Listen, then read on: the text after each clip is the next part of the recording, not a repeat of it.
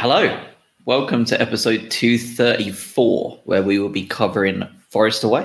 Uh, I'm joined by Adam and Craig. Uh, Robin is in Lapland today, personally, on his own. He's going just on his own, just to meet Yeah, Santa himself. Just absolutely bloody loves Santa. Yeah. um, so he, he will be out this weekend, uh, but you've got the usual trio here. Uh, first of all, happy Thanksgiving, guys. How was your How was your very short week compared to us idiots in England who don't celebrate a holiday in November? It's weird, isn't it, Craig? Like the um, it's good because you sort of get um, if you're into American football, you get NFL. It's all it's all kind of it's nice, but the the food is still a little bit weird. And then here they're not so obsessed with turkey at Christmas. They normally it's normally something else. Like you cook something different. I'm still staunchly turkey means Christmas, so uh, it's all a bit confusing. Yeah, yeah, I'm still getting used to it. I think I've had what four now. So uh, yeah, it's uh, the whole marshmallow mashed potato thing is still a bit dodgy to me. Um, yeah, you can you can Google that if you like. Let's not let's not talk about green bean casseroles and everything right now. I, I actually quite like green bean casserole. I don't Mm. have any. Uh, I actually quite like I it. do, to be fair. Yeah, yeah, that was Yeah, a bad I'm all example. about I- that. I, take that back. The mashed Yeah. potatoes are a good feature. I think. look, I know you can't beat a, a, a well done roast potato, but um, I feel like they do mashed potatoes here where they're sort of ninety five percent butter, and that's that's my game right there. Yeah, I, I've never heard of this mashed potato in marshmallow. I could just, I, I could just be making nonsense up, lads. But It's uh, a yeah. swe- it's normally like sweet potato or like yams with with the crap on the top, isn't it? Um, Mm, yeah, yeah. Yeah. Uh, Google's, Google's your friend there, but yeah, Yeah, it- I will.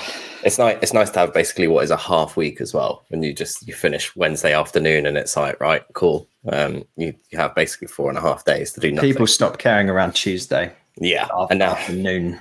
And now everyone's in full Christmas mode over here. So like all the all the decks have gone up this weekend, and now everyone's not going to work as well because it's too close to Christmas. So uh, I've refused a tree. I've refused to buy a tree. Uh, my Just- wife's already put the songs on, and I'm not. I'm not having it. December first, you can have a yeah, tree. I was about it. to say you, you you strike me as a first of December guy. So Uh, yeah, I am, it- al- I am also a first of December guy. if I had my way, hits it'd be 20, 24th to 26th. I, like I may as well be dressed as I may as well just be like Santa at Lapland come December first until December twenty fifth. I you just you, all in.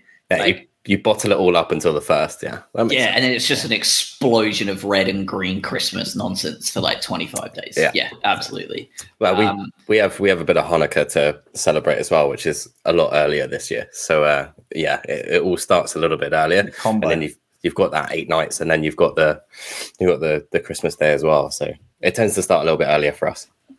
Love that for you though, genuinely. It's not. it's Um, less. Less. I feel like we're all going to be focused on red and green uh, with Brighton now. I feel like it's it's going to be more Red Cross for December with the amount of bloody injuries that we have. Uh, it's unbelievable, and Yeah, red cards for that matter. Yeah, yeah, we've got two banned now. Um, and I will say, speaking of red, uh, Garnacho, if you haven't seen it, has just scored one of the most disgusting goals you'll see in the Premier League this year.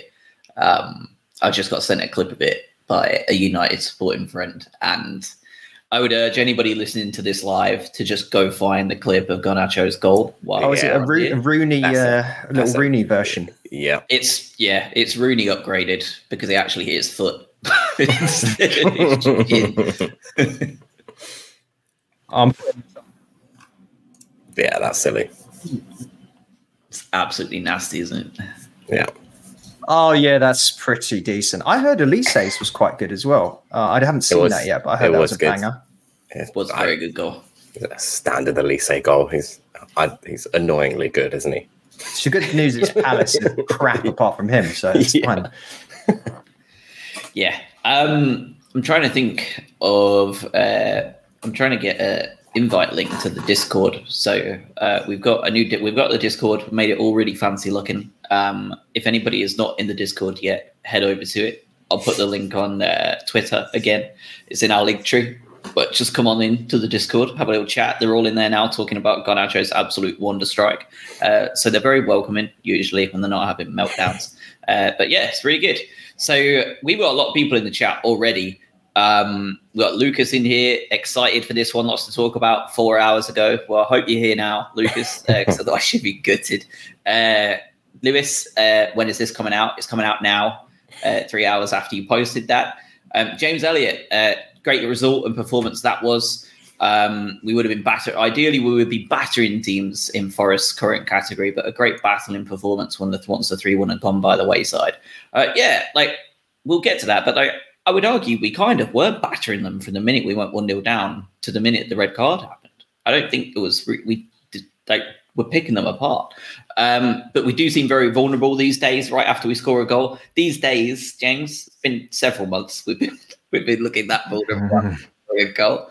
Uh, Murph's in just before the American football. Why do you think we're recording now, Murph? Uh, with we've got one eye on the six o'clock kickoffs as well, so don't worry. You watch the Grand Prix, you do the podcast, and then you got the, the NFL coming on. That's this doesn't happen by accident. It's like we've done it before, isn't it? Yeah, yeah. so uh, let's talk uh, what we've got coming up. So let's cover uh, Forest today, Athens as well, uh, and inevitably um, we will be talking about everyone's favorite situation right now, and it is the basically the hospital wing Brighton and Hove and the amount of injuries we've got. Um, but early days, uh, let's just give this a call out as well. Um, for the 23-24 season, Together BHA is sponsored by Greene King Sport, uh, where football is more than a game. Uh, Greene King Sports venues are showing every televised fixture over the course of the season, including all of Brighton's. Uh, so instead of tuning to tuning into the internet for a dodgy stream, get your mates together and get down to the local Greene King pub and get closer to the action. Uh, this season, Greene King have launched the Greene King Sport Instagram page, which we've been plugging pretty much every week for two months. So I really hope you're following by now.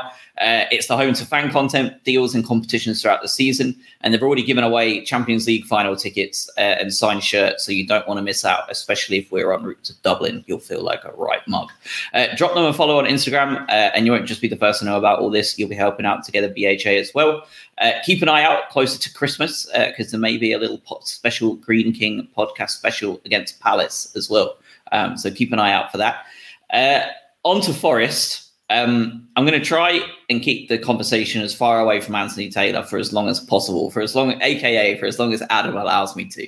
Um, so, so, let's let's start with the with the starting lineup yesterday. Um, we had somewhat a semblance of a real football team out there, despite the injuries yesterday, which I think was a shock to everybody with the inclusion of Tariq Lamptey.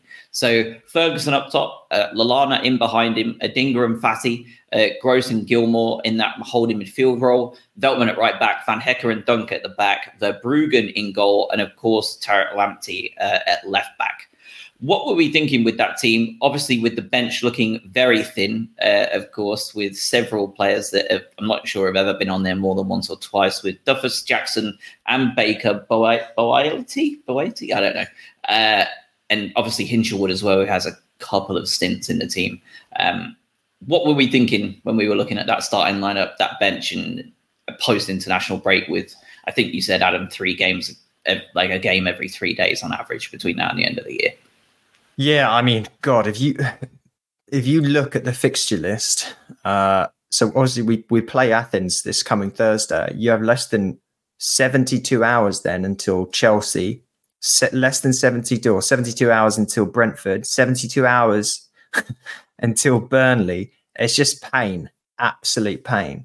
Um, but the actual the lineup that we managed for um, for this game, I was sure I was actually pleasantly surprised. I thought it looked far better than what we I expected us to be able to put out based on based on the number of injuries that we had.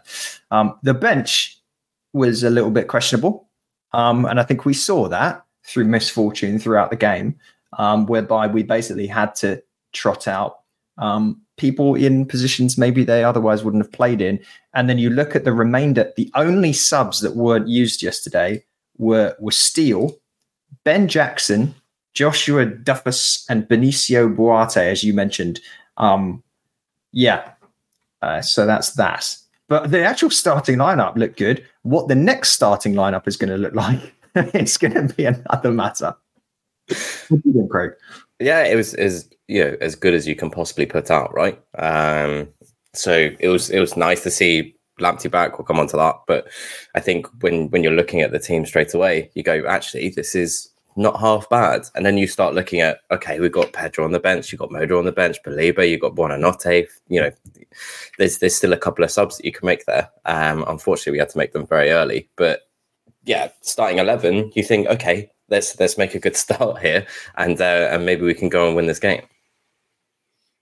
Yeah, um, and for the first what sixty seconds, ninety seconds, uh, it didn't look so good. Um, we basically had all the ball, not much penetration, uh, followed by not sure who it was who got the ball back. I think it was Danilo, Danilo, uh, who then just popped it up, and Elanga, I think it was back post, um, all on his own. Dunk and Veltman both going to Chris Wood, who I can understand wanting to get a hold of Chris Wood and not letting him get to too. It was Van Hecke and Veltman. Dunk was just standing on his own doing nothing. Even better, even yeah. better. Uh, so we had two players on one, uh, and the other one just hanging around, really, not really doing much. Uh, and Anthony Elanga, Manchester United reject, uh, was there to pop it into the back of the net as easy as it gets. Not really much Verbruggen could do about that. There was an awful lot, just about every member of the back four and half the midfield could have done prior, uh, and everyone seemingly elected not to. Um, and from then on, obviously until the goal, which we didn't know was coming, but at the time, uh, for the next 20 or so minutes, it gave that familiar feel, didn't it? Of uh, Brighton 1 0 down, low block, counter attacks, inevitable 2 0 loss with a break. Yeah, I mean, let's talk about this first goal because it was a disaster. Um, and I keep wanting to talk about well i don't want to talk about this but we keep having to talk about the fact i don't know what the mental problem is with this team and starting games um, and i don't know whether now opposition managers are starting to push their team to capitalize on the fact that we can't seem to get out of the traps. Um, because we consistently i don't have the specific data in front of me. I feel like i looked this up a couple of weeks back but we consistently concede in the first 20 minutes of games. It feels like almost every game at this particular point. And not to go over this point that we've made in the past, but the whole design of De Zerbi's tactics is to maintain control of the game, maintain control of possession, and have the team basically come onto you and then create a situation where you can capitalize on that. When you go a goal down, you have to change the way that the game is played. Now, fortunately, we've been good enough in games like this. We've been able to do that, but that's not the design. This is not the system by design. So the goal, I think originally it was a crappy pass from Dunk, who was pushed pretty high up. Side note, I think we would probably go on to say this is one of Dunk's worst games in memory for various reasons. Um, so Dunk gives the ball away. You've then got guys tracking back. Lamptey's further up than Ansu Fati. Ansu Fati is currently tracking back on behalf of, of, of Tariq Lamptey. Pascal Gross is the furthest back trying to cover on the wing. You, the pace difference there with Pascal Gross and uh, was it was Gibbs White, right? Was was not not close. And as you say, marking was awful. No one did themselves sufficient justice in here. Dunk standing completely on his own, blocking no one. Elanga open, as you say, two people, Veltman and Van Hecke marking Chris Wood for obvious reasons.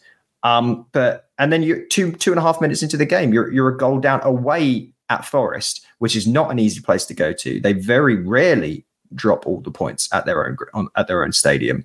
Um, and as you say, thankfully after that we started maintaining possession. But you kind of thought, is this going to be one of these ones where you just never put the ball in the net?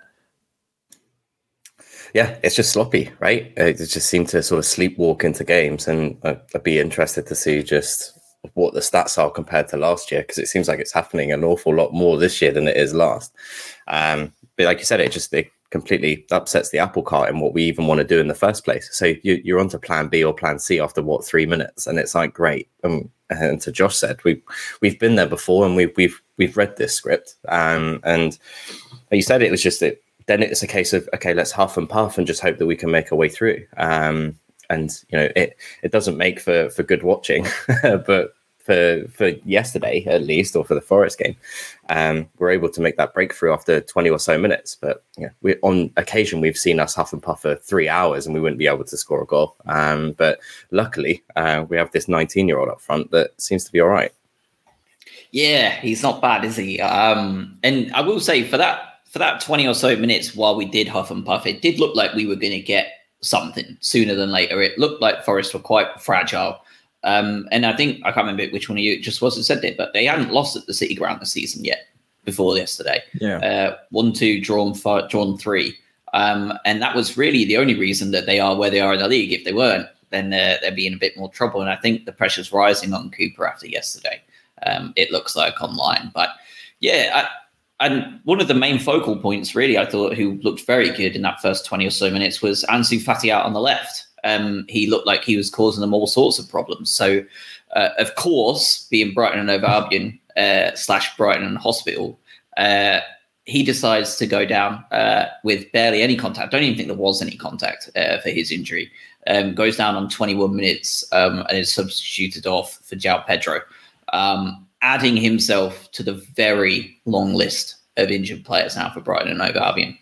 Um, that's going to be a problem going forward, isn't it? Uh, we now basically have one, maybe two options for different attacking lineups now. Uh, outside of that, we're basically stuck on on what we want to see up front consistently, isn't it?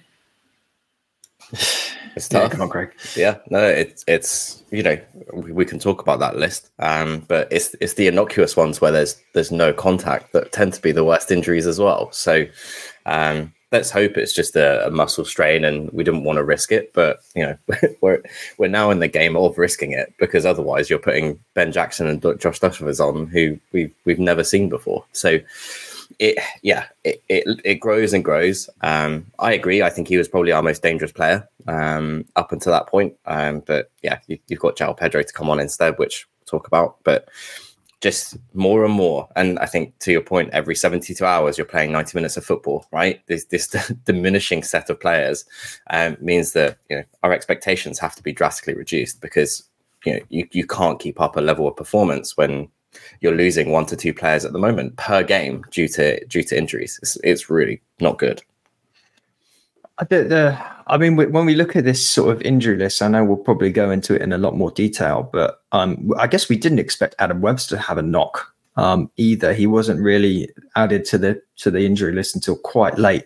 You hope he's recovered to put it, you know, come in for Dunk. The only benefit that you get from Dunk having a red card in yesterday is that he can still play against uh, AEK. He can still play against Athens um, because that that ban won't carry over to European football. So hopefully Adam Webster is good to go um, by next uh, Sunday, right? When, we when we play Chelsea. If not, it's going to get a little bit tricky. Um, up front, though, I mean, if you if every cloud has a silver lining and all that, if João Pedro doesn't come into this game, who knows how this game plays out? Because um, yes, Ansu Fati looked good. João Pedro looked better. Um, and for me, it's getting to a point where I don't really want to see João Pedro on the bench. Um, I know it's easy to say that after this game, but time and time again, he he's the way he's able to hold up the play and the way he's able to hold off other players because of the strength he has, um, and then go round one or two people is is is massive. Obviously the header we can talk about the fact that he's our go-to penalty taker still hasn't missed a penalty 100% record for brighton i think five and five. Um, he's, he's got to play for me. And the fact is he was on the pitch with evan this is one of the first times i feel like we've really seen evan ferguson and João pedro work fully um, more of that more of that please we, we don't have a choice to not see that now yeah that is like i felt like that was like the monkey's paw curling. Like I feel like for the last three weeks, I've just said like I want to see João Pedro start every game for the foreseeable. Like alongside Mitoma and Dunk, if there's starters every week, like I want him in it. And it felt like it was like, all right, fine. Like we're finally going to give you what you want, and we're going to take Fati's soul and, in trade and just take him away. Um, but shortly afterwards, uh, we continued to to press continued to huff and puff, uh, and it came to fruition. Um, a beautiful uh, bit of link up play beforehand, though, that led to a Billy Gilmour shot, um, really showed that Forest were up there for the taking. And barely a couple of minutes later, we we pulled off the same sort of really free flowing move that ended up falling to Evan Ferguson, uh, a player you probably want in that position a bit more than Billy Gilmour. God bless his soul. Um, and even Alan Shearer, you could see the the admiration in his on his face, in his voice last night on Match of the Day. Like he really likes him, uh, and the the casualness and the precision and the power that he made to just pop that into the back of the net with what looked like a casual kind of side footed pass from the 18 yard area. Um, this is not his first time he's done this either, is it? Uh, and it's not something that we're probably going to see rarely. It seems like he's very comfortable doing this. Just unbelievable, wasn't it? He's a great striker, isn't he? Uh, it's just, I think he's able to score from pretty much anywhere, and that's what makes him so dangerous. Uh, so, yeah, just no backlift, just straight into the bottom corner, just gives the goalkeeper no chance. Um, and all of a sudden it's 1 1, and you go, right, okay, we've got the fruits of our last 20 minutes, and, and now we need to kick on. But he's such a good player. He's just, um, and obviously with the new contract as well, hopefully he's here for a little bit longer than, than probably we think. Um, but you know, what is that? Six goals in the Premier League at the moment. You know, I know he scored three in one game, but you know, you're on six after you know just over a, third of a season, I guess. He's on track, right? Uh, um, this maybe isn't a particularly bold prediction, but I, I, think you're you're looking at the next player that is going to be the, the the British transfer record as and when that does happen. Um, right, currently currently held by um, well for what's Enzo Fernandez, right? Hundred whatever, 107 million quid. Um, yeah, he's he he is it already. He is it already. I feel like every game where he scores, we say this about Evan Ferguson the games where he doesn't score, I feel like we just don't give him any service, and he gets completely bottled up in the middle. Um, eh, that that finish is just ridiculous. But also, don't let's not forget about the, the play leading up to it as well, right? We talked about the the, the bit beforehand, but it's a really nice um, Gross pass that cut through. Adam Lallana sort of did a bit of a step over it, and then you know led to that Ferguson finish. Adam Lallana is sort of the dummy step over king. He's done that a couple of times already this season um, to create goals. Very, very. He's such a smart footballer. I know he's not. He's not the first player you want to see on the team sheet anymore. He's not doesn't have the legs or whatever, but he's very, very intelligent football player, and I, I do enjoy watching him play. But yeah, I mean Ferguson's just he's the guy. He's the guy yeah, it was it was outrageous. Um, and from then on, you know, the pressure continued to tell up until we went three one up. Uh, oh, like for example, like once once the red card was given, uh, we dominated the ball, dominated just about everything really uh, on the stat sheet, um, barring shots. Weirdly enough, um, but they weren't exactly quality ones from Forest. Uh, when you when you look at the xG and all that good stuff prior to to the red card. Things get a little bit more dicey post post red card. Um, but yeah, it was it was a superb strike, and we kind of just carried on, uh, which is also rare for Brighton, right? We talk about how dangerous we are at conceding after scoring, and it looked like almost from kickoff we were going to score again. Um, unfortunately, uh, about ten minutes after the goal, uh, Tariq Lamptey goes down really, I didn't see a great deal of contact in the ground. Not sure about you guys on any replays.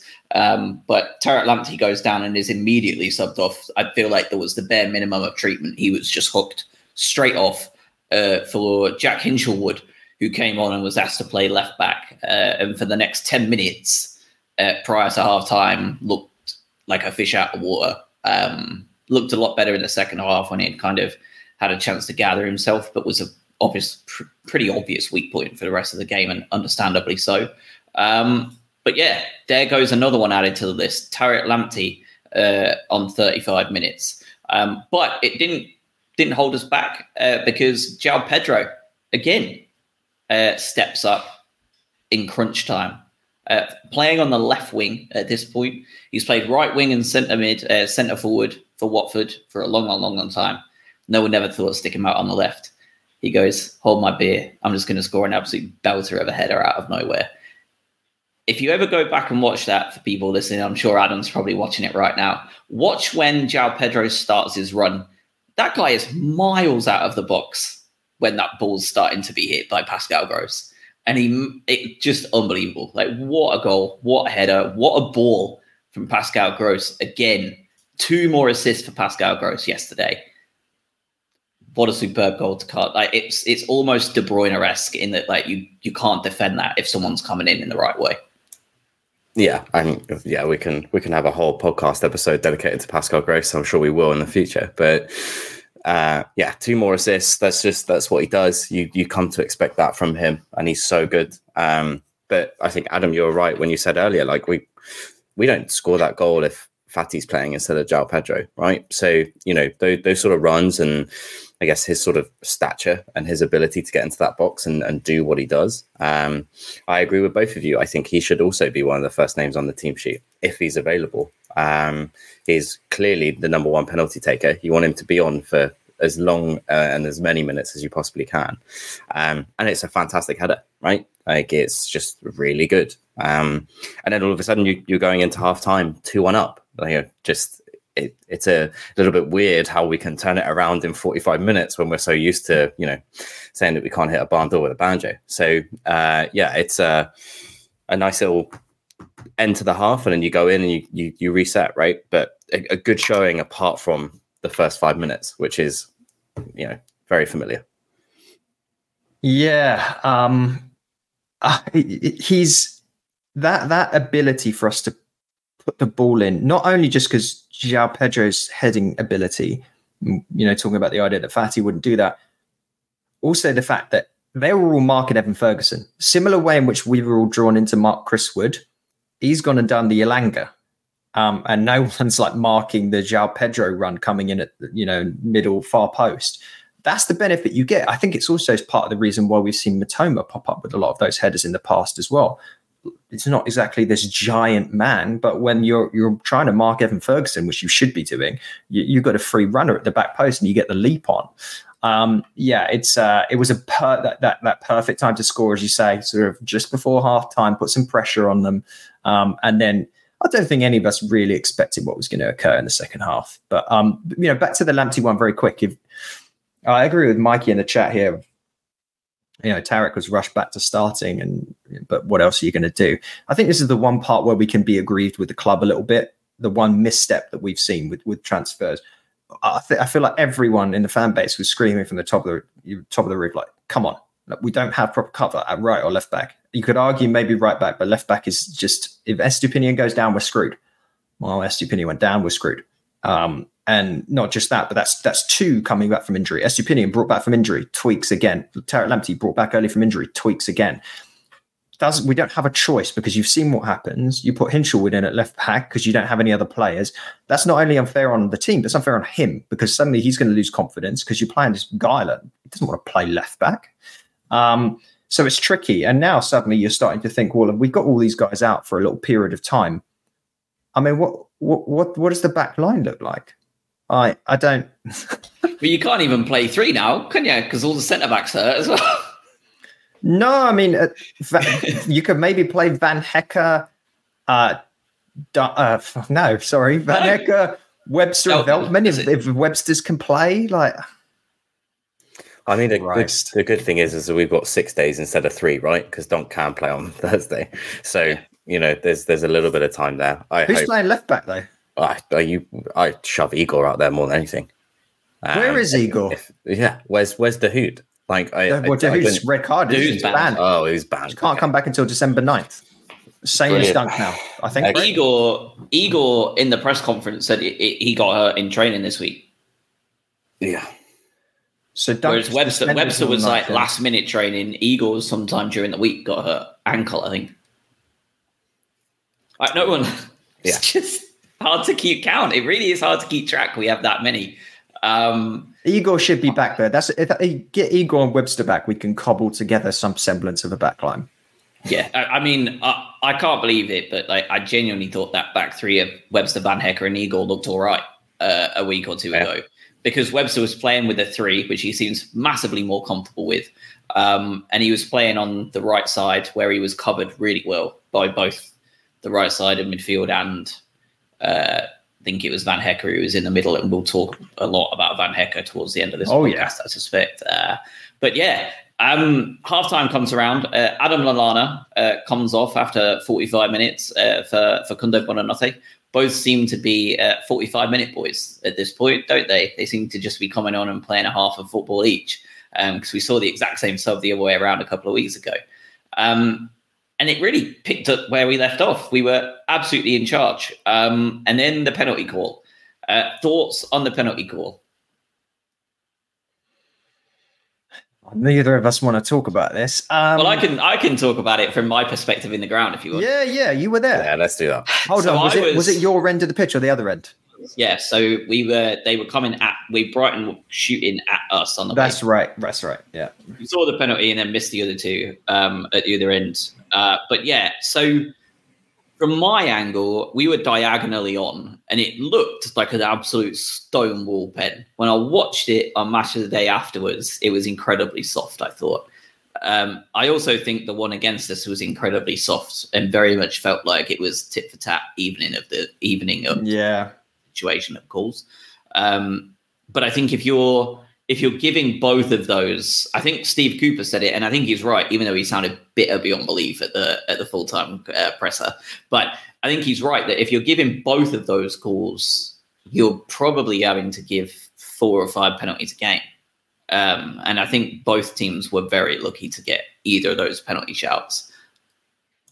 I think you're right. Yeah, I, I think ours is.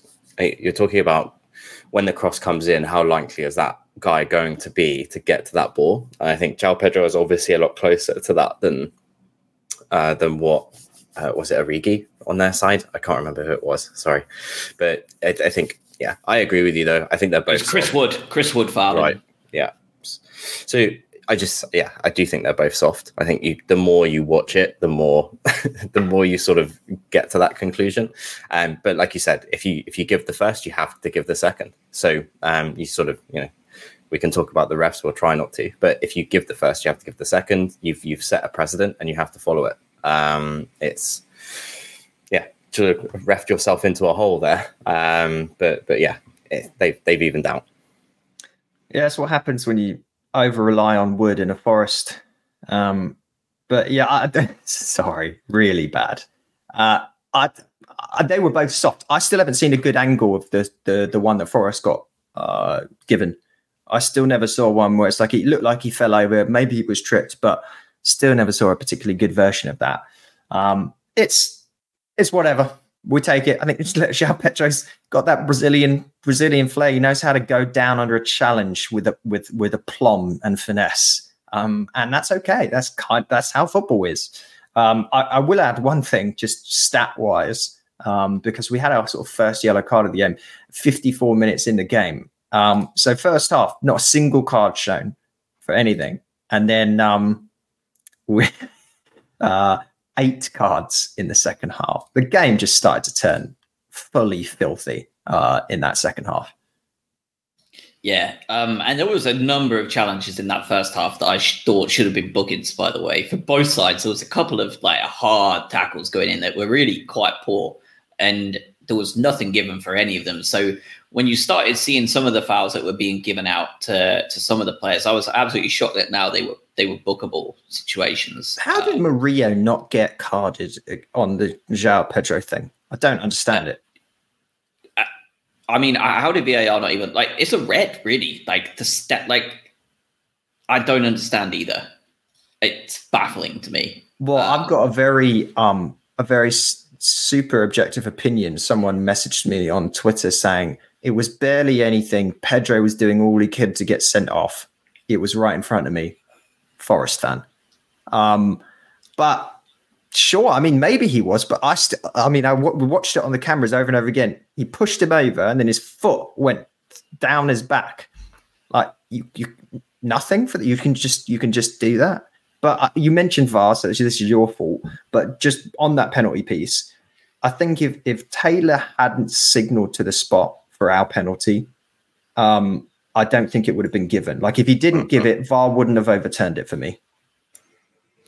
Which is which is what makes it more surprising that he didn't give the second, but VAR did overturn it. Yeah, yeah, yeah. Like that to me is where we get into like very dodgy territory of this like clear and obvious stuff that Good process. Really guys. just- yeah. makes it seem like they are just dictating a game for the sake of dictating what result they were hoping to find just for the banner, really, or entertainment's sake. Um, so goal goes in, happy days. We continue to play really well, frankly. Um, I don't think there's really a point in in that game where we're looking like we're not going to go ahead and continue to cause some problems. Uh, hitting them on a break pretty well. They made a couple of subs, uh, but nothing too wild.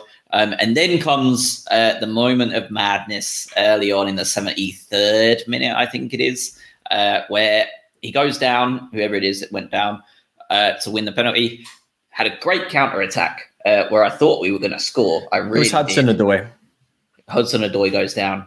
Uh, Hinshelwood um, breaks, and I, I really thought he was going to score, or at least tap it in for someone else to score.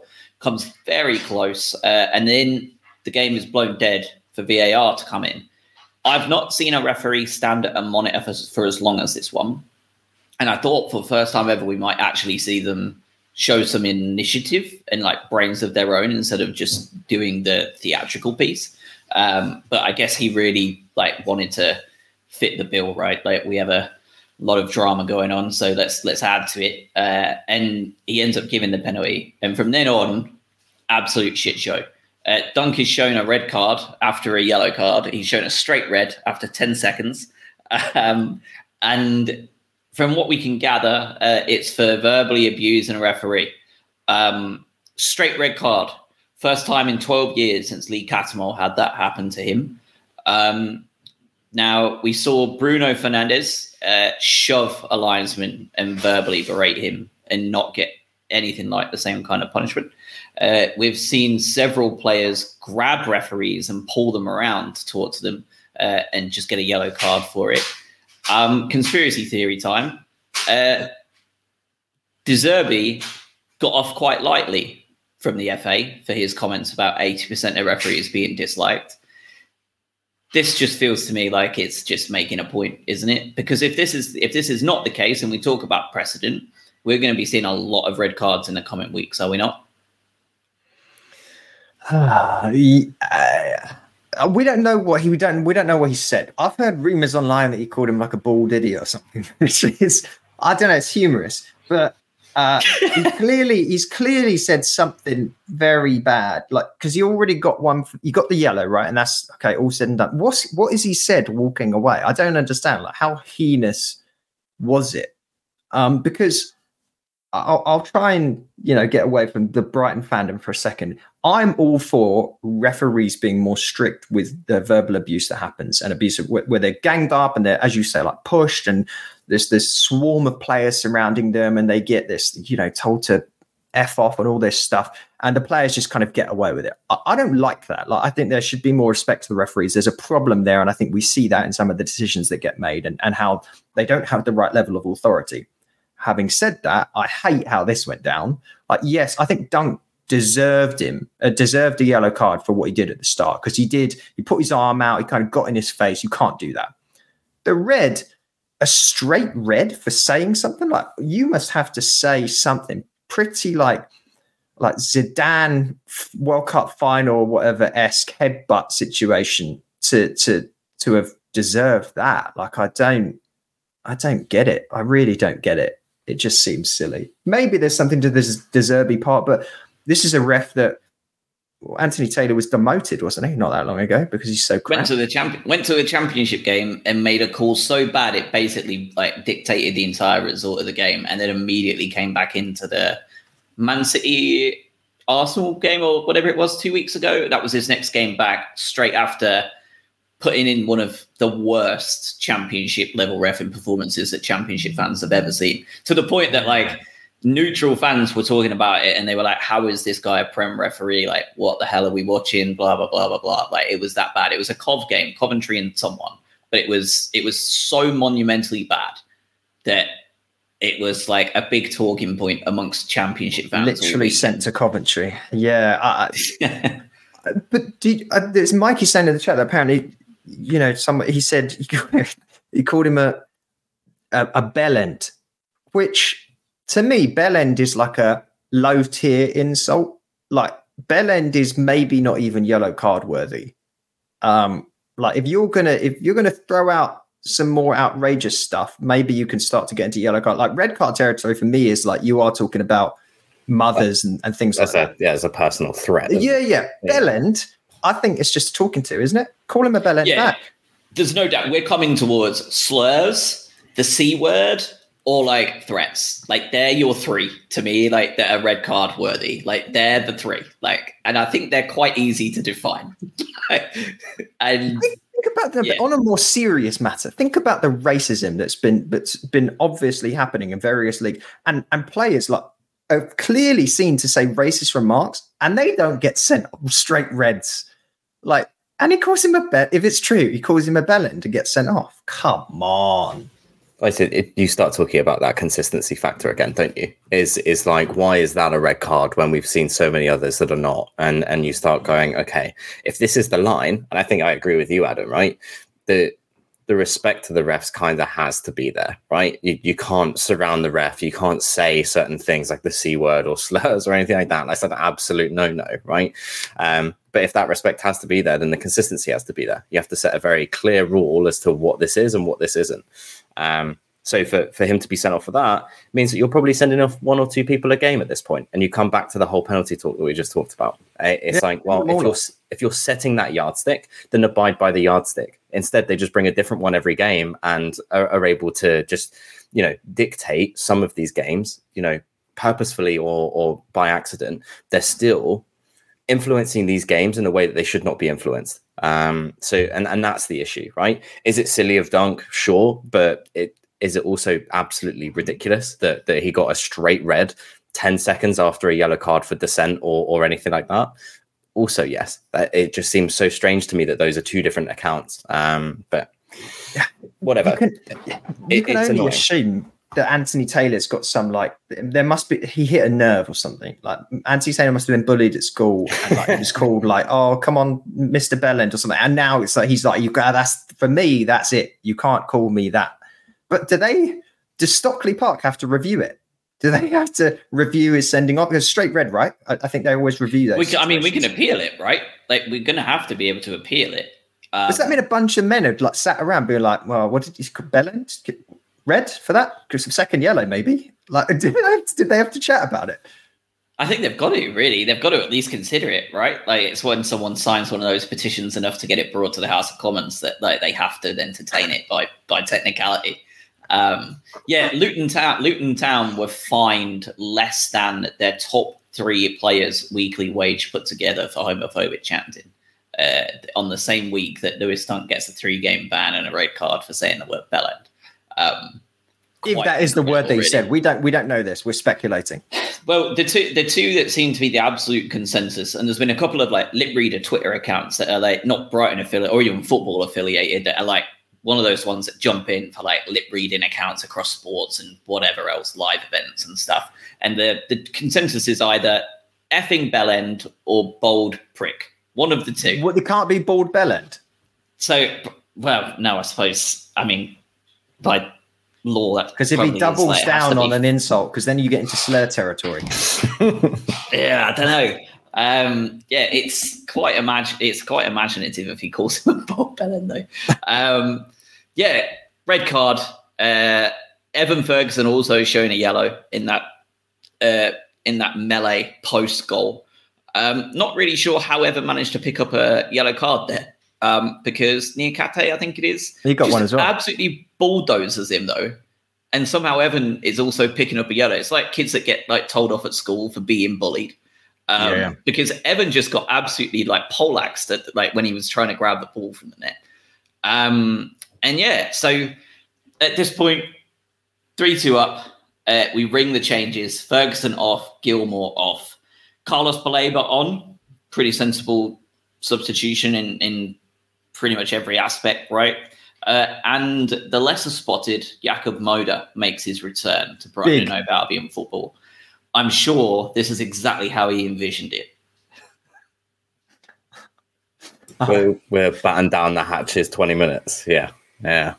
But it, it, it's huge news, though. Like, as what is that, like 18, 19 months out? Like, for, for him to be in and around the squad. If he gets up to the level that we saw pre injury, then it's it's another great addition in the middle of the park, isn't it? Uh, yeah, I, it's we, we had to bring on the beef, really, didn't we? It was just bring on the bring on the crunching tackles uh, but as you say, yeah, not ideal scenario for, for Moder to come back in. By the way, this is a small side note. Do I not remember maybe for Poland, Jakub Moder played left back uh, a couple of times? Uh, not, not that you want to bring a guy that's come back from sort of potentially career ending surgery and lob him in at left back. Um, Didn't he play but- left wing back in Potter's system? Where Yeah, everybody maybe, to yeah. play wing back for a set amount of time. It's like a hazing ritual. yeah, yeah, yeah. Everyone's got to work on the shop floor before they go into management. Yeah, uh, maybe. But anyway, side note, it's uh, it was that was a painful, painful last what twenty plus minutes. But and of course, yeah, why not ten minutes of added time? That's because you sat looking at a bloody screen for all that time, idiot. Um, yeah, it was just it was brutal. I was completely convinced that not only would we concede the equaliser, that, that Forest would probably go on and win the game. I, I'm absolutely shocked in a very pleasant way that we were able to keep him out. And I'm sure we're going to talk about this, but that Verbruggen save as well was just big, big couple of weeks for him. He's the starting keeper for the Netherlands now. Um, this maybe feels like a. I'm sure he'll switch it up as soon as I've said this, but feels like maybe is this Verbruggen's job now to lose? Steele doesn't save that. I said it in the chat list yesterday, and I stand by it. Steele doesn't make that save yesterday, in my opinion. And I think when you get to that point where you can make that distinction, yeah. And everyone I've spoken to agrees. So if you've got a group of people that can all come together and go, yeah, I don't think Steele saves that. Even people I know that are pro Steele and want him to be number one go, yeah, I still don't think he saves that. I think at that point, public consensus wise, you probably got to consider him the guy.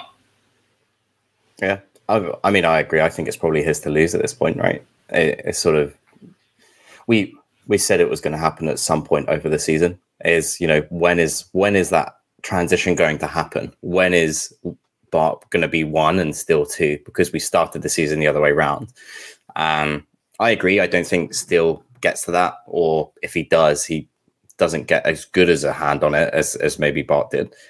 Um, but a good save right at the end. Like you, you need everyone on form, and just those twenty minutes in general. Just that you, you're talking about ten players that just really dug in and and just soaked up all the pressure. And and to, to Adam's point, we, we can't really we haven't seen us do that in the past. We we tend to just um you know sort of mess it up at the end.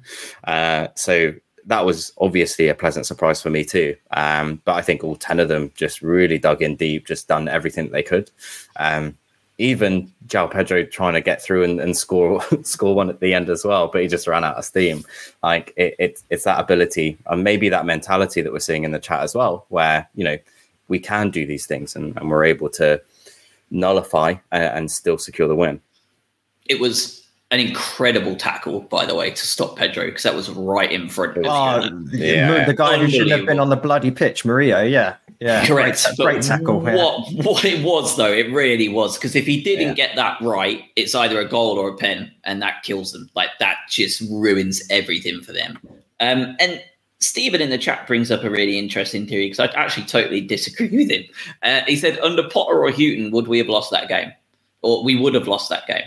And to me, I don't know about you two, but of the last three managers, if there's ever a scenario where I think we're going to go from winning to losing a game, where we're down to 10 men away from home with an injury crisis, it is absolutely under De Zerbi that I expect us to collapse and lose, given our pension for conceding shortly after goals going in and what just happened last week against Sheffield United with Dahoud getting sent off and the absolute like constant belief that we're going to pass that ball around and pass it around the right way.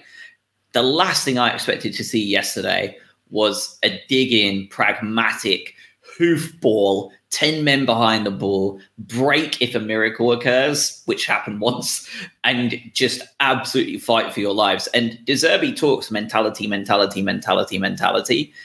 And it seems to me like yesterday you saw a shift in his, didn't you? Because he, I don't think that would have happened a couple of weeks ago. But there seems to have been a slightly more pragmatic shift in De Zerbi's mentality as much as the playoffs players, because that was not what you would expect from a Deserby ran side, but it was actually exactly what we needed. Yeah, it was. I mean, you saw his reaction at the end of the game, um, and you saw it up front. I would love to get your perspective on this because he, he ran over to the away fans right at the end, and it was uh, it felt fairly raucous from from our standpoint. But what what did it feel like there? Just as a little tangent. I like I've never been in a crowd at full time at once Walsall when we won the league. When we won the league and we all went on the pitch on Walsall, that's the closest to celebration. That's the level of celebration I've ever been at. Now, obviously, I've missed a lot of the very good ones uh, in recent years that we've all not been able able to attend.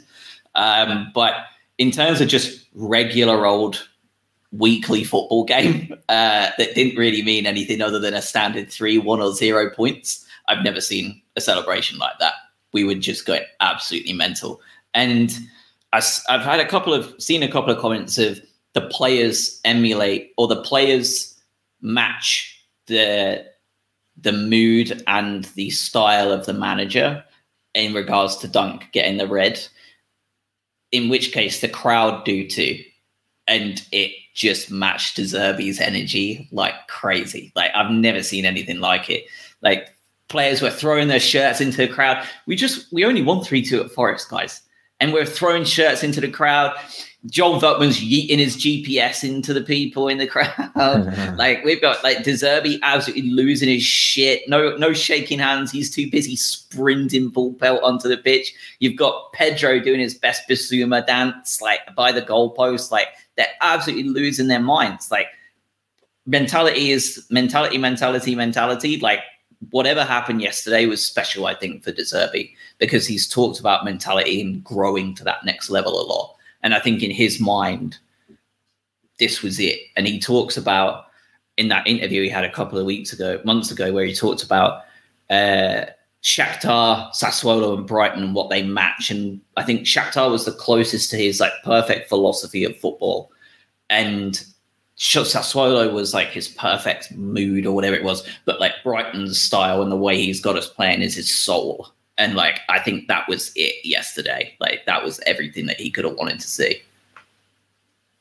Uh, the he, I think he's come out, and by the way, that was quite I quite like that. You got to clip that. The the the soul. He this was a he, he's basically said, look, we've got all these injuries, and this was a monumental win. There's the other thing right here is if you don't win this game, you play two months of Premier League football without a win. Um, if you if you didn't win here, uh, and that's that's fairly problematic because I think he's not only has he overcome this injury crisis for this game, you've you've managed to do it with 10 men and you've got your first three pointer in two months. And that's just like what else do you want as a manager in, in you know mid season? Like that's every, like overcoming every crisis, getting out of this funk that you're in, and you hope now you can take some of this momentum with a ragtag bunch of patched up lads that we have left um, to to kind of go into this weird period of football that we're about to hit.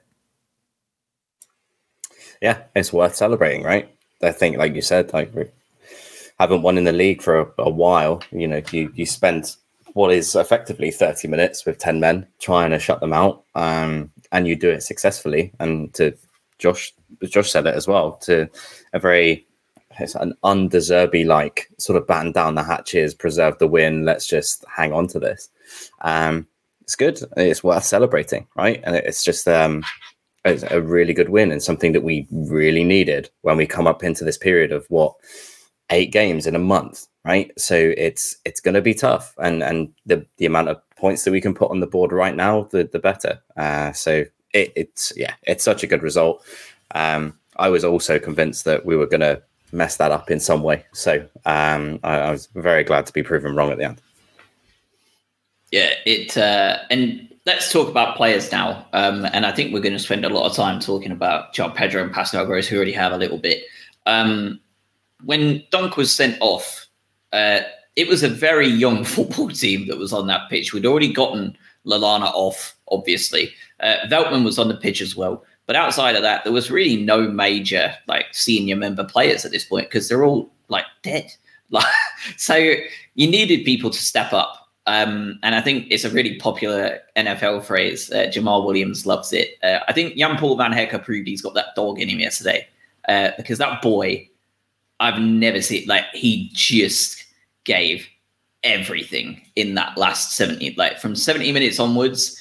He took a hold of that back seven, and by the by the scruff of their necks, and it felt like he almost single handedly dragged that team through such a difficult period. And this was a player that last summer we all talked about as a keep or sell. Like it wasn't even that long ago.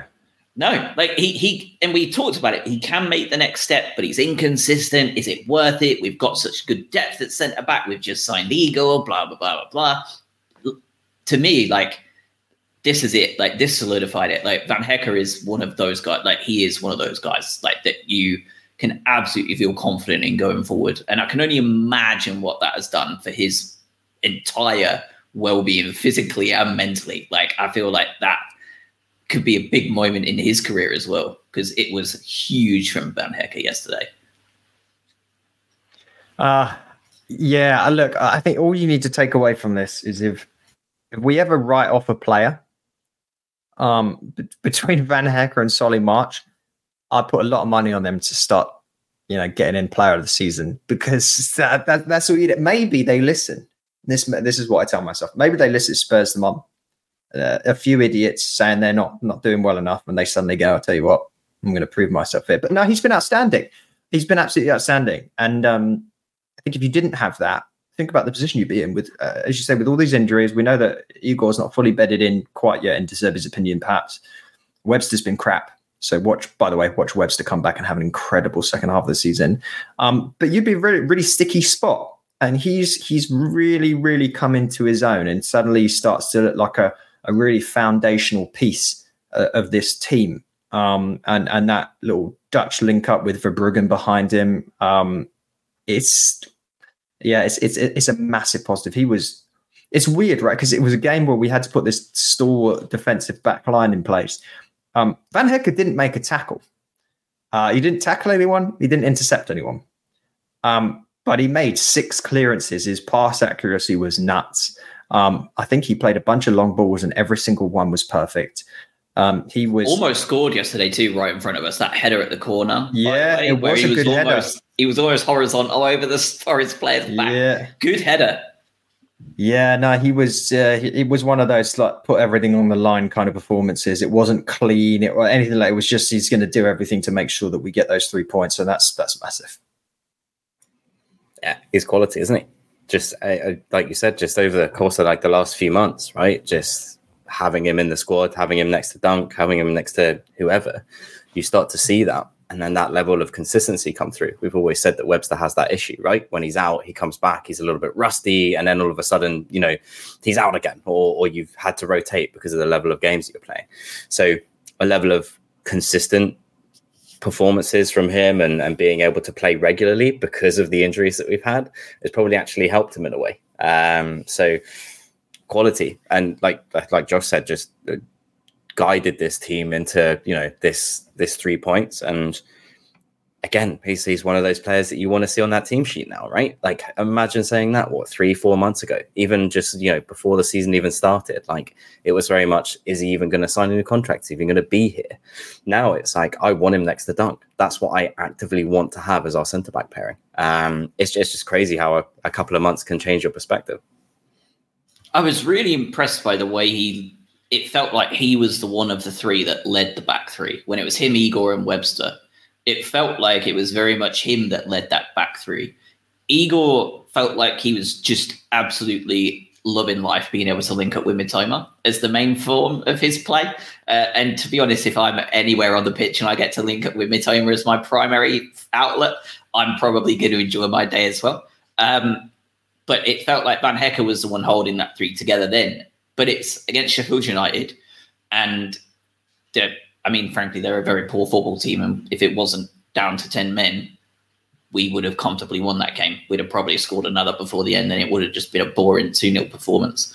Um, and Van Hecke has just come out of nowhere this week. Just that's his that's his canon event. That's that's the thing. Like he's just unbelievable. Um, anyone else you want to talk about uh, before we get to man of the match? Um, anyone else you want to talk about? Good, bad, ugly, anything in between? Well, I do want to just talk in general about that. Like I mentioned that sort of Dutch link up, the little trio that we have. Because I thought Veltman was also outstanding yesterday.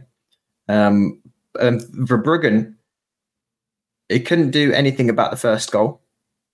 The other one's a penalty. We already talked about that save. I think Forest ended it with an XG of about 1.94, something like that, higher than ours. Um, I thought Verbruggen was very, very good. I thought Van was very good. I thought Van Heck was very good. I don't think that's an accident. I, don't like this.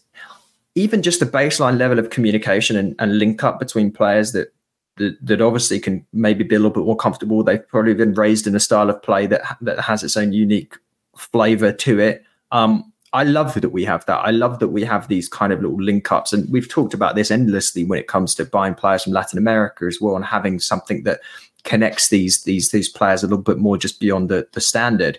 Um, I, I, really I really enjoy that we've got those players feel, like forming that that part of the back line. None of them are my man on match, but that's all right. yeah, you have these what I, I, dare say clicks. Do you know what I mean? Just like little these little groups of uh, of individuals. Um, and like you said, on on a human level, I'm sure it helps them outside of football. Um, that allows them to play better in football. Uh, do I?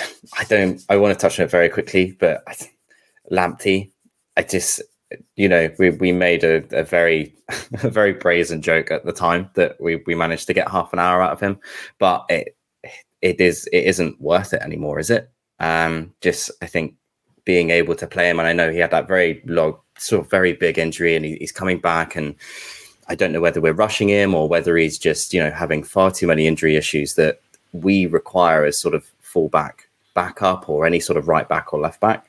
Um, it's obviously a shame to see it happen again. Um, is it happening more often than it should? Absolutely. Um, we should have got fullback coverage in at the summer. Adam, you already said it, but it, the reliance on Lamptey being a consistent backup is probably been and gone, right? Well, he has a deal now until 2025. Do you extend it or do you look to sell this summer with a year left?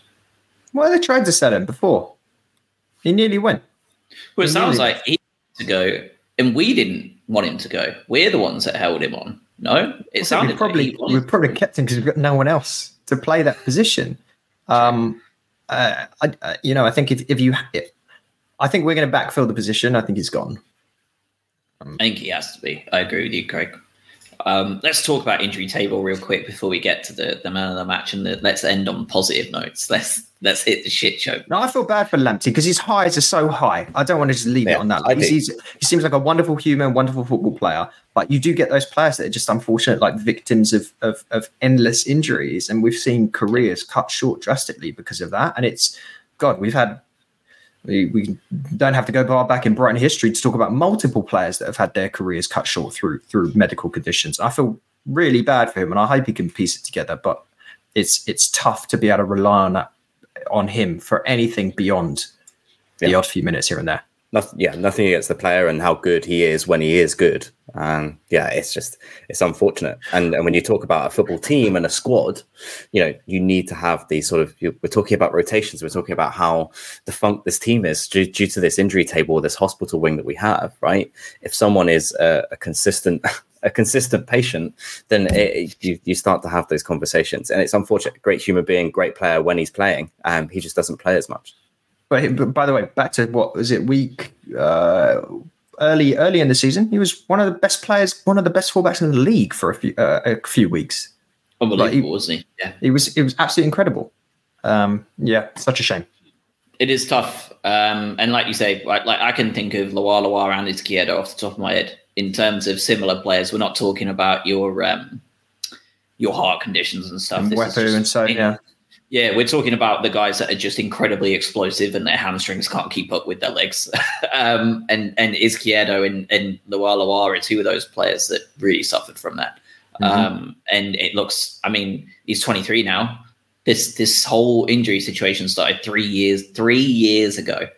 He started running into these injuries. It's not it's not just going to go away unless he adapt like totally changes the way he plays. And I don't think that's possible given the style he plays. I just don't think it's something he can do.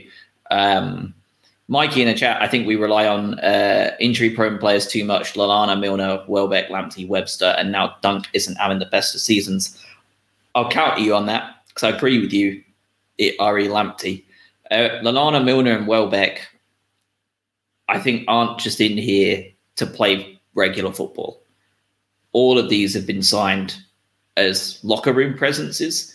And I think it goes, well, it's absolutely confirmed that Lallana is going to be a coach at this club as soon as he hangs up his boots.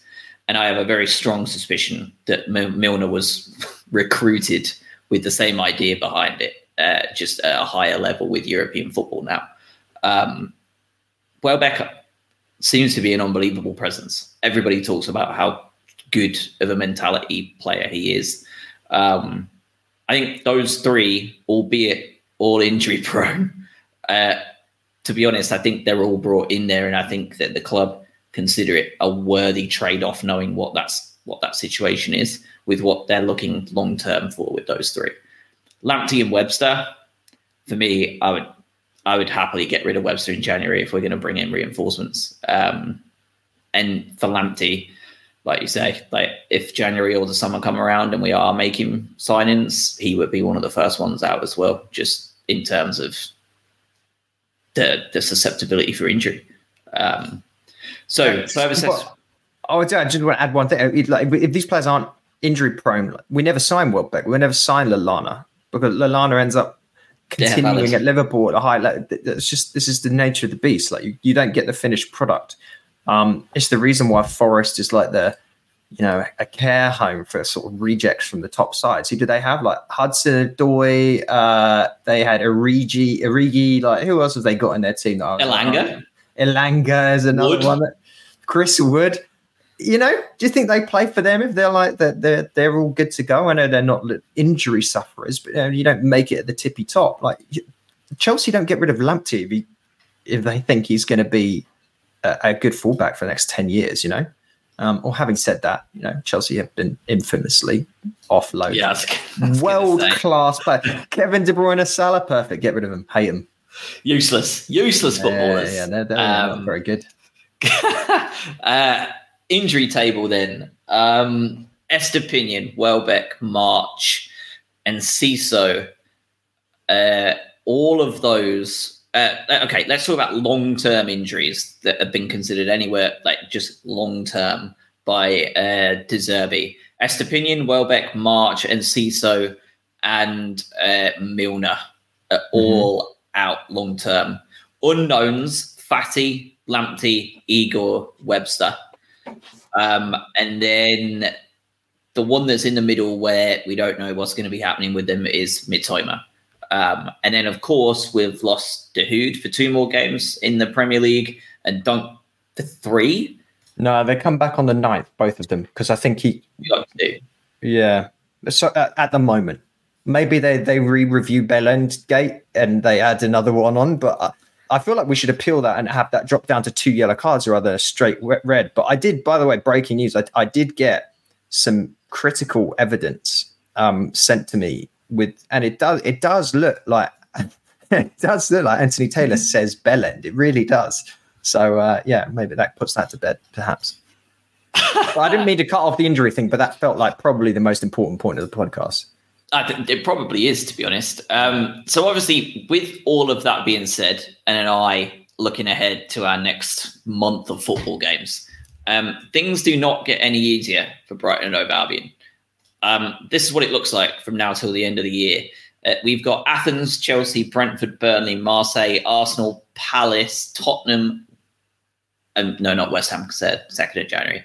So we've got one, two, three. What did you say? Nine games before the end of the year. I think you said 10, something like that, one game every three days. Uh, is it safe to say that Duncan hey. Dahoud are absolutely starting on Thursday? You've got to, haven't you? You've got to start Duncan Dahoud. Run them, what, run them you, two into the ground. Do you want Dahoud away at Athens? I don't know. When he can't play any other game, yes, absolutely. Yeah, I guess you sort of have to, but I want a bit more metal in that midfield. Uh, uh, him and Baleba, I think, is solid. I, I don't know if you can count on Baleba just yet, but it would be Gilmour or Baleba for me alongside Dahoud. Gives you that nice little physical presence and a little bit of silk. Um, but I, I, think I agree. Those players cannot play in the Premier League. You've got games every three days, you know, coming out the wazoo. Like they, they have to be in contention for those European games if they're the only ones they can play. Yeah, I mean, um, it's annoying. We can't can't really afford to just give any of the. It's not like we've got a random like cup game that we don't care about. We we we have to perform in every one of these games, unless. What happens if we get three points in, in the Europa League against Athens? What happens then? Uh, No, pretty because you still want to go through first. You want points You against want to Marseille, go don't you? first, yeah. But you, you're, you're pretty much through to the next round, but you want to finish first. That Marseille game is still important. Yeah. Yeah, I mean the th- the- the only thankful piece here is you've got you don't have to travel far after Athens um, for a while, right? Because you play away at Chelsea, um, which obviously is not very far. Home Brentford, home Burnley, home Marseille, and away at Arsenal, away at Palace, home Spurs, then away at West Ham. You're not going. You can do all that on Southern Rail. M25, yeah. You know? well, that's a, that's a bit of a bold You'll statement. miss a couple. I would, but- I would just Southern Rail with half of them. In fact, it goes on longer than that because then you go after West Ham, you're home Wolves, away you got an you got an FA Cup in there somewhere, which now will now will inevitably be Carlisle away because you've just said this. So well done. if it isn't, we don't go north of Luton until away at Sheffield on the 17th of February. Think about that. It's pretty nuts. I mean, it's got to help, hasn't it? Like even just marginally. Like, and at this point, small small margins. Yeah, we'll take we'll take a injuries we've got. 0.1% marginal improvement. Perfect.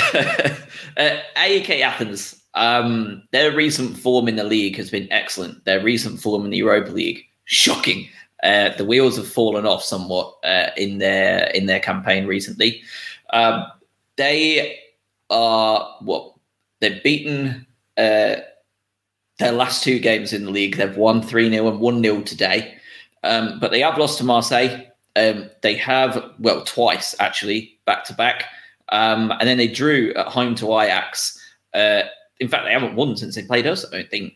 Um, are we saying that this is one that we should expect to win this time around uh, away at Athens, knowing what happened at home?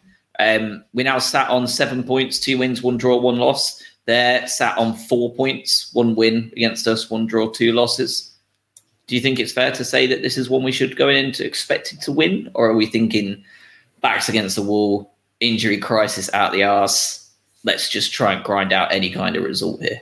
But my my only fear is they use head to head instead of goal difference. So like if you yeah, how do does it work? if you do get a draw against AEK Craig's and right. we finish on the same points, then they will finish above us. So that's my that's my only concern here is like if you do go down and go right, let's get a draw here, and we end up on the same points, we are going to end up below them. Um, we need to finish above Marseille if we don't get this. So you draw against Athens, you win against Marseille, and just hope that Marseille don't get anything from Ajax or don't get three points. It this it's a very tight group, right? And and I think there's there's so so many different permutations here, especially with the head to head stuff.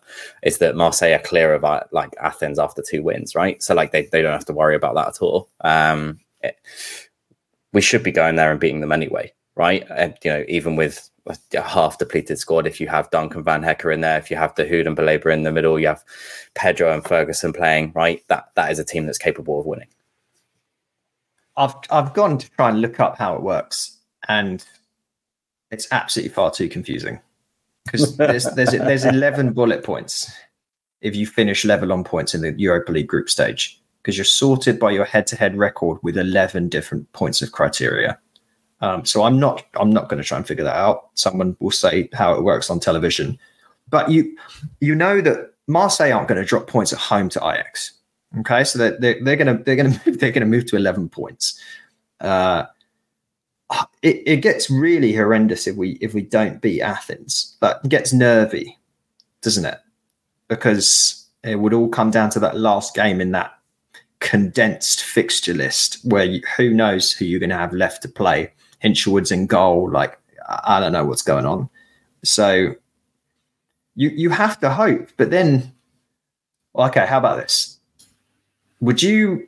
This is stupid. Would you rather win at Athens or win at Chelsea three, uh, th- less than three days later? Athens. Yeah, Athens all day. Okay. Yeah. Okay. Guarantees us Europa League qualification for me. Like that's the key. Like I don't mind going down into the conference league, but we've made it this far now, and we've came back in such spectacular fashion from the start from that first game defeat, and we have arguably two very winnable games in the Europa League. Yeah, I want to win those for sure, especially with.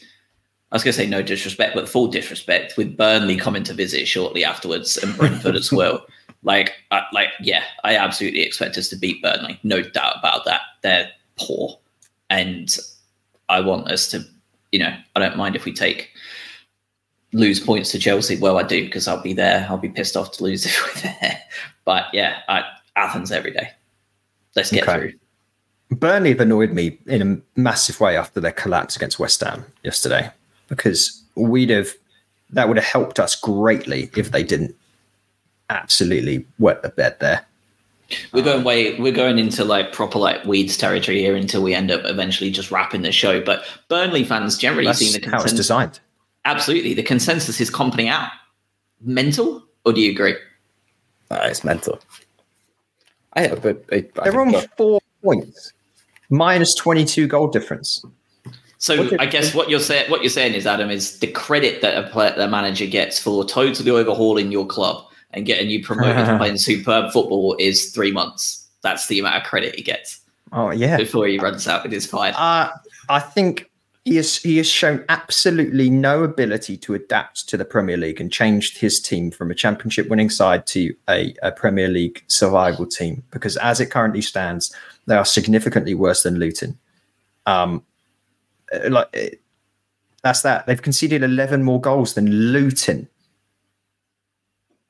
Like, what are you doing? I don't get now. Now, picture this. Imagine his name's not Vincent Kompany.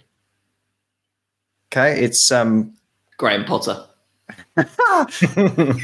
just some British guy that doesn't have much of a managerial track record. Amazing performance in the job. We've seen this time and time again. Where uh, you know you you lose you lose your you lose your job if you haven't been able to adapt because their investment has to look at this and go, can is this the guy to rally the second half of the season after January and and bring us up the table?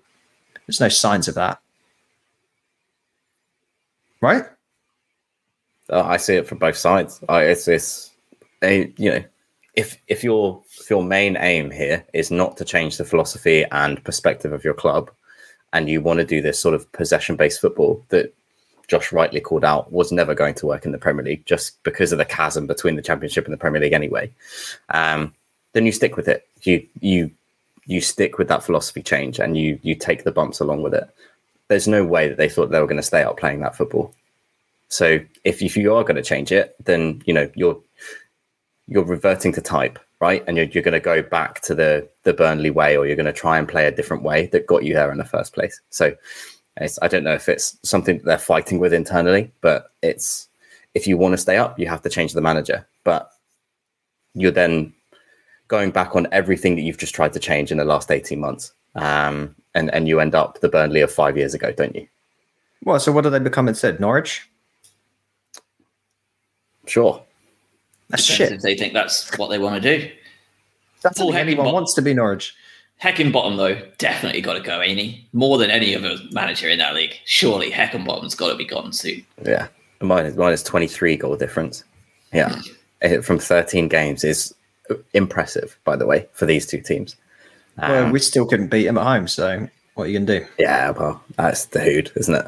Um, Luton are doing better. than I thought they they've beat Palace. Uh, out, got a yeah. got a couple of couple of wins here. The little plucky little underdog story is looking like it might work, especially if Everton also continue to wet the bed. Well, let's talk about that. Everton 10 point deduction this week. Uh, well, last week, wasn't it? During because we Yeah. had two weeks.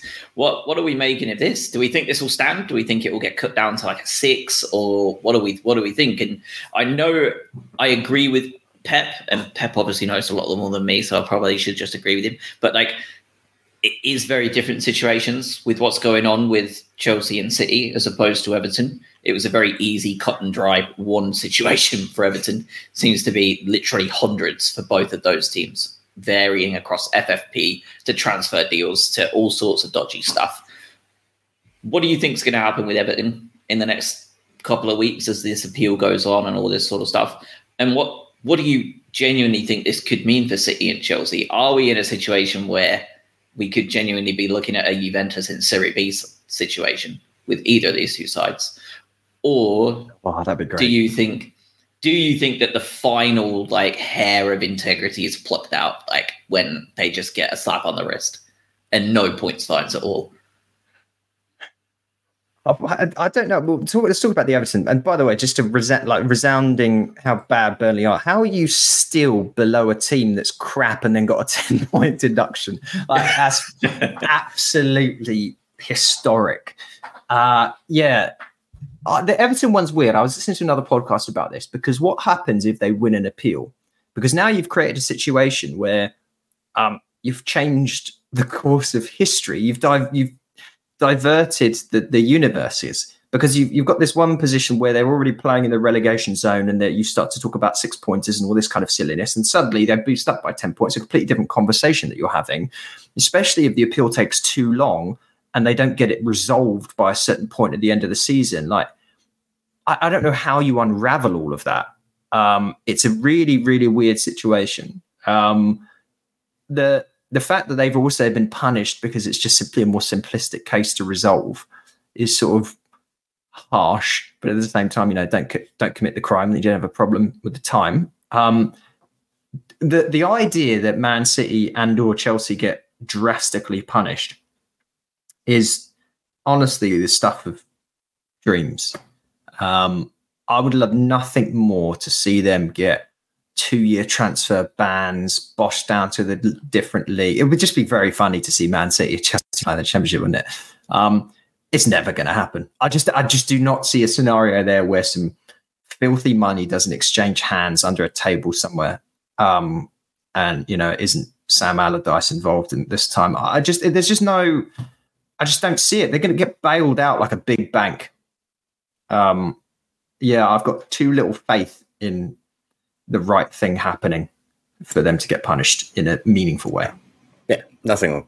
It, something will happen, but it won't be representative of the charges or anything like that. And it'll just show you the disparity between the six that tried to go off and create a new league with, you know, their own money and try to take their ball and, and go away versus the, the rest of the teams that have to abide by what seemingly is a different set of rules with a different set of consequences. Um, so it's inevitable for me. I think the Everton one will probably stick. I think Adam, you've alluded to it. I think you can't go back on that um, because it you you're creating too much of a, a, noise with the other people in the relegation zone and what it meant and the pot- potential differences and all that nonsense. And I think there'll be some sort of diminishing returns with the amount of charges that Man City and Chelsea have, and that's how they'll try and explain it away with no integrity whatsoever, and everyone will apparently be okay with it. Um, that's how I see it happening. Yeah. Um, Imagine the appeal. Imagine the Man City appeal, Josh. Because think about the people they are able to employ. We've we already saw that. Didn't they bring in like some guy that with with the previous situation, he was like yeah the most like prestigious asshole possible when it comes to legal matters. Uh like they they just they'll just throw money at the problem. It will go away. It's just the Netflix Ironic. documentary of dreams, isn't it? Really, like it's just going to be such an unbelievable Netflix doc, like amazing. Yeah, in ten people years, might, Netflix people, can't be sued. Knowing knowing the amount of nation states involved and the money involved, people might just die and then it go away. To be honest, let's be fair, because if it starts getting that close, I may just be like, sack it off. Oh no, he's not come back out at the embassy. What a shame. And this is just it's just a lovely little metaphor for the real world. This is what this is what happens. the, the, the, the, the people they're exploiting have all the money. Suddenly it's turned into some sort of yeah. socialist podcast, isn't it? But you know what I mean. Like it's just that they won't get punished. The Evertons of the world will get punished, and Man City each other they'll be absolutely fine. Life, life isn't fair. Yeah. yeah, that's the big conclusion. Yeah. Take that away. But I tell you what is fair. We're eighth in the league after all this crap that's gone down. Um, we're only one point off the the infamous Newcastle who just smashed Chelsea.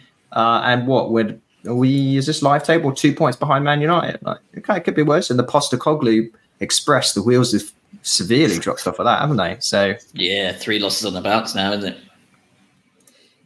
it? Could be worse. I, if we can get Mitoma back in the next couple of games, I think that possibly galvanizes the team a little bit. Um, and that would be incredibly important for that little run of games. We, I would love to have him back. I think the key here as well is that yes, we hadn't won since September, but we drew an awful lot of them. I was going to say it's, it was Points matter. I think it was one loss in nine now, right? So you you can you can fill your glass and look at it however way you want. But Wasn't that to City as well? Worcester City, 2 1. I yeah, the one before the tenth one I've deliberately left out because it was the six one to Villa. But like it, it They look good, by the way, don't they? Bloody hell. yeah, They it's, look it's really funny good. how it's funny how you can tell a narrative, right? But like it, it, you you've got sort of that one loss in nine or two losses in ten, right? Um, you can you can say we haven't won in two months, but also you know we haven't really lost an entire lot either. Um, so you take those Ajax games into account, which is also a boost in confidence. Um, you can you can be positive about things. We're eighth in the table. We're a third away through the season. We're injury ravaged, but we're still in the top ten. I mean, talk about spinning a positive. Only Arsenal, Liverpool, and Man City have lost less than us, There you go. and that's Yeah. true. We'll take it. We'll take it. Uh, all right, Athens Thursday, early kickoff. Don't forget, everybody. Um, so get home from work early if you're in the states. Book that calendar out, uh, and we will uh, we will see you all uh, next week. Um, we'll be talking Athens. We'll be talking Chelsea. Not sure if we're going to do one or two pods. We'll, we'll figure it out as we go along. Um, and yeah, we'll be back for for that stuff. Um, is Robin in Athens? I don't think Robin's going to Athens, is he? Mm, no. Not sure. No. All right, cool. Well, we will be back next week. Uh, have a good week, guys, and uh, we'll speak soon. Thanks, Okay. everyone.